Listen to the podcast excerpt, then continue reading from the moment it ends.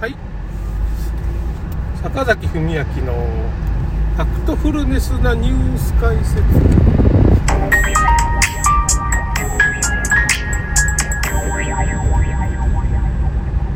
今日はですねちょっと思いつきなんですけどあの宮崎駿は実は「呪術廻戦」とか新海誠の「まあ、君の名は」とかまああと庵野秀明監督の「エヴァンゲリオン」最終話とか熱心に見てるんじゃないか研究してるんじゃないか疑惑ですね。うーん。だと思うんですでまあ呪術廻戦見てんじゃないかっていう風な話はですねやっぱり君たちはどう生きるかっていうね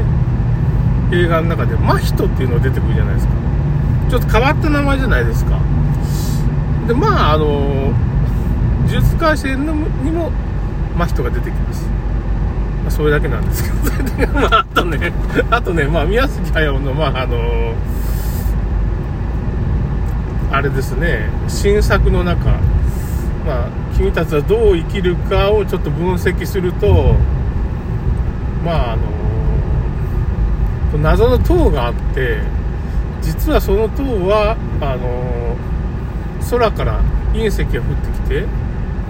何千年も前みたいな感じ。何千年も前じゃない。そのまあ何十年か前の大王子さんの時代に隕石が降ってきてそれをまあこうなんかこう外側をこう覆ったものがその塔なんだって。塔の実態はその隕石なんだっていう。ね君の名で隕石小本水星とか出てきたじゃないですかあれじゃないかと。なんかすごい設定を。これなんかメッセージがこう宮崎駿からまあこう来てるような気が僕あの君たちはどう生きるか見たらさこれなんかいろんなとこからメッセージ来てるなみたいな。感じがあるわけですよ。自分の人生っていうかまあその宇都宮宇都宮の方に疎開したっていう風なまあエピソードがまあ宮崎駿あるんですけど宮崎駿の実家もなんかこう戦闘機って飛行機のねキャノピーっていうかまあそう風防って風を防ぐこういう透明のねあのガラスじゃないんだけどこう強化プラスチックでできたようなこう風防ってあるキャノピーってあるあるますよね。あのコックピットのね上をこう覆うやつです。ねオウムのあれです目ですね。オウムの目がその結局そのちょっとキャノピーに似てますよね。だからそういう風な宮崎駿のまあ人生のその体験がまあ作品にちょっと込められてるんですけどね。オウムの目がちょっとその飛行機の風貌とかキャノピーっていうかね覆うところでねコックピット覆うこう透明のねあれに似てるとかね。やっぱちょっとその作品の中でその人の人生みたいなのがこうやっぱ入り込むんですよね。あとまあもちろん手塚治虫のこともすごい好きっていうかねもうあのあの時代の人は手塚治虫まあ僕らもそうかもしれないブラック・ジャックとか見てますから僕なんかもね。手塚治虫のね鼻がこう極端にでかいキャラクターみたいなのが出てくるじゃないですか。石森章太郎の「サイボーグ009」にもこう鼻がすごいでかい博士みたいなのが出てくるじゃないですか。確かね。出てくるんですよ。その人もやっぱりその手塚治虫の影響まあ、石森の場合も画風がちょっと手塚治虫のちょっとねあの画風とちょっと似てますしね。やっぱちょっとあのサイボーグ009なの手とか足とかなんかもねちょっとウェルモちゃんじゃないけど、まあ、手塚治虫のキャラクターのやっぱ影響を完全に今風の井上、えーと、正彦とかその辺のなんていうかねそのスラムダンクとかのそのリアルな絵じゃなくてまあちょっとディフォルメしたような絵がね石森章太郎っていうマジック。そうですねそういう風なところにちょっと影響を受けてるっていうね仮面ライダーとかそういういろんなものを作った影響を受けてるなみたいな感じしますね。だからなんか今回の えっ、と君たちはどう生きるかって作品も結構いろんなねそのこれなんかメッセージなんじゃないかなという感じがしましたね。その宮崎駿からの「俺見てるよ」っていうなんかその実は見てる。知ってるよ？研究してるよ？ってなんかそのなんてそういうやアピールなんじゃないか。いやだからその将棋の世界でね羽生とかあの辺が出てきた時にそのベテランのね、えー、人が棋士がねその新人の脅威の新人っていうか若い人が、まあ、今藤井さんだけど研究会。米長邦夫っていう本当9段とか10段名誉10段とか持ってる人があのその羽生はいなかったまあ羽生じゃないけどまあもうちょっと若手の人研究会開いたりっていうことがであったじゃないですか。あれに似てるんじゃないですかね。だからその宮崎駿を追いかけるまあそれをしのぐような作品を作ってしまった「君の名は」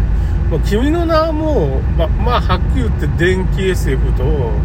その恋愛ものって古い取り替え取り替え物っていうかねそういう男女が入れ替わるすごい古典的な作品とかその電気の古い歴史的なものと SF がこう混じってるような作品なわけですよね「君の名は」っていうのはね。電気 SF っていうか。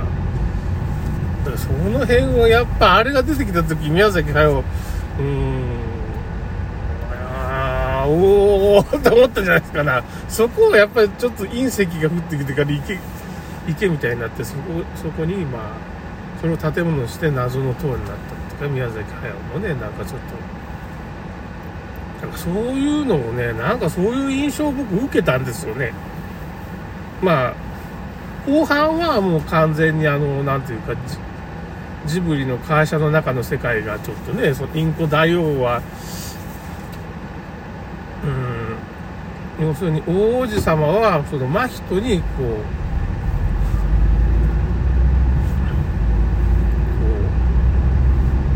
ジブリを継がせたかったみたいな感じの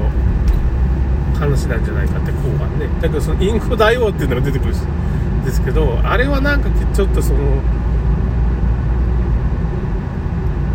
っぱ自分の息子なんじゃないかな。宮崎五郎はまあそんな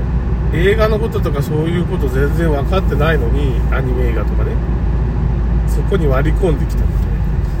いな感じ。だから真人っていうのはまあ理想の後継者幻のまあ現れんかったんですけどまあまあ現れんかったっていうかまあ一応あの真人がまあ王子様のその隕石の力でできたその王国をなんで継がなかったって自分の人生を歩むみたいなこと。結末になってるんですけどそれはやっぱりやっぱし安野さんとかがねやっぱ自分のこうカラーっていうねその会社を持ってからこ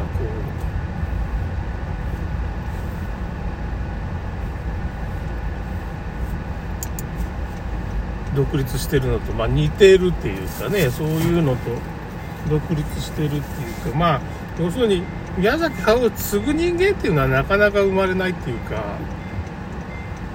宮崎駿一代限りでまたジブリは終わるみたいな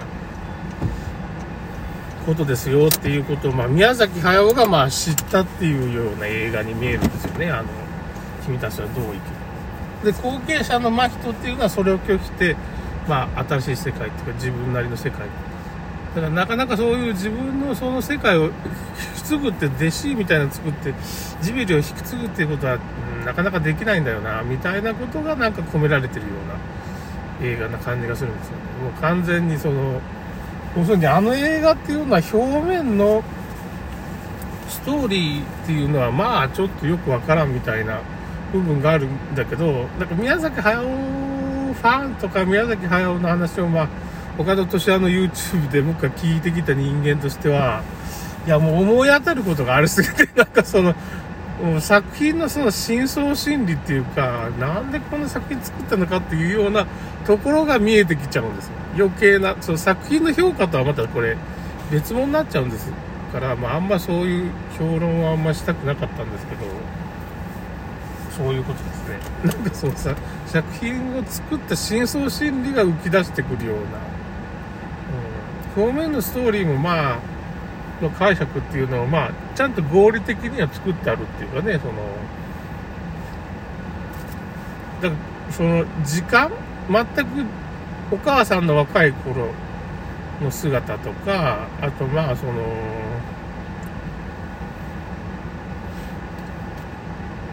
あの、バーヤっていうかね、ちょっと名前がちょっとちちらっと出てこないんですけど、あの、真人を世話してくれたっていうか、その、屋敷でね、宇都宮っていうか、その、疎開したところで、ちょっと名前が出てこない。まあ、その人の若い頃の姿とか、まあ、そういう、その、お母さんとか、その、バーヤっていうかね、そのバーヤの、まあ、若い頃の姿っていうのが、まあ、その、同じ時空間っていうかね、異世界みたいなとこでこう、工作するっていうのはもう本当に、あれみたいですよね。君の名はの影響を受けてるかなっていうか、だからすごいね、君の名はすごい見てると思います。研究してると思います。それがかなり今回の、まあ、君たちはどう生きるかにこう生かされてる。多分そうだと思うんですよ。まあ、全然違う原作の作品を、を下敷きにしてるっていう話もあるんですけど、それもそうだと思うんですけど、やっぱその味付け、最終的な味付けをこう、まあ、君の名みたいなとか、そういう風なものが結構、宮崎駿好きだから入れてるような気がしました。ということで、終わります。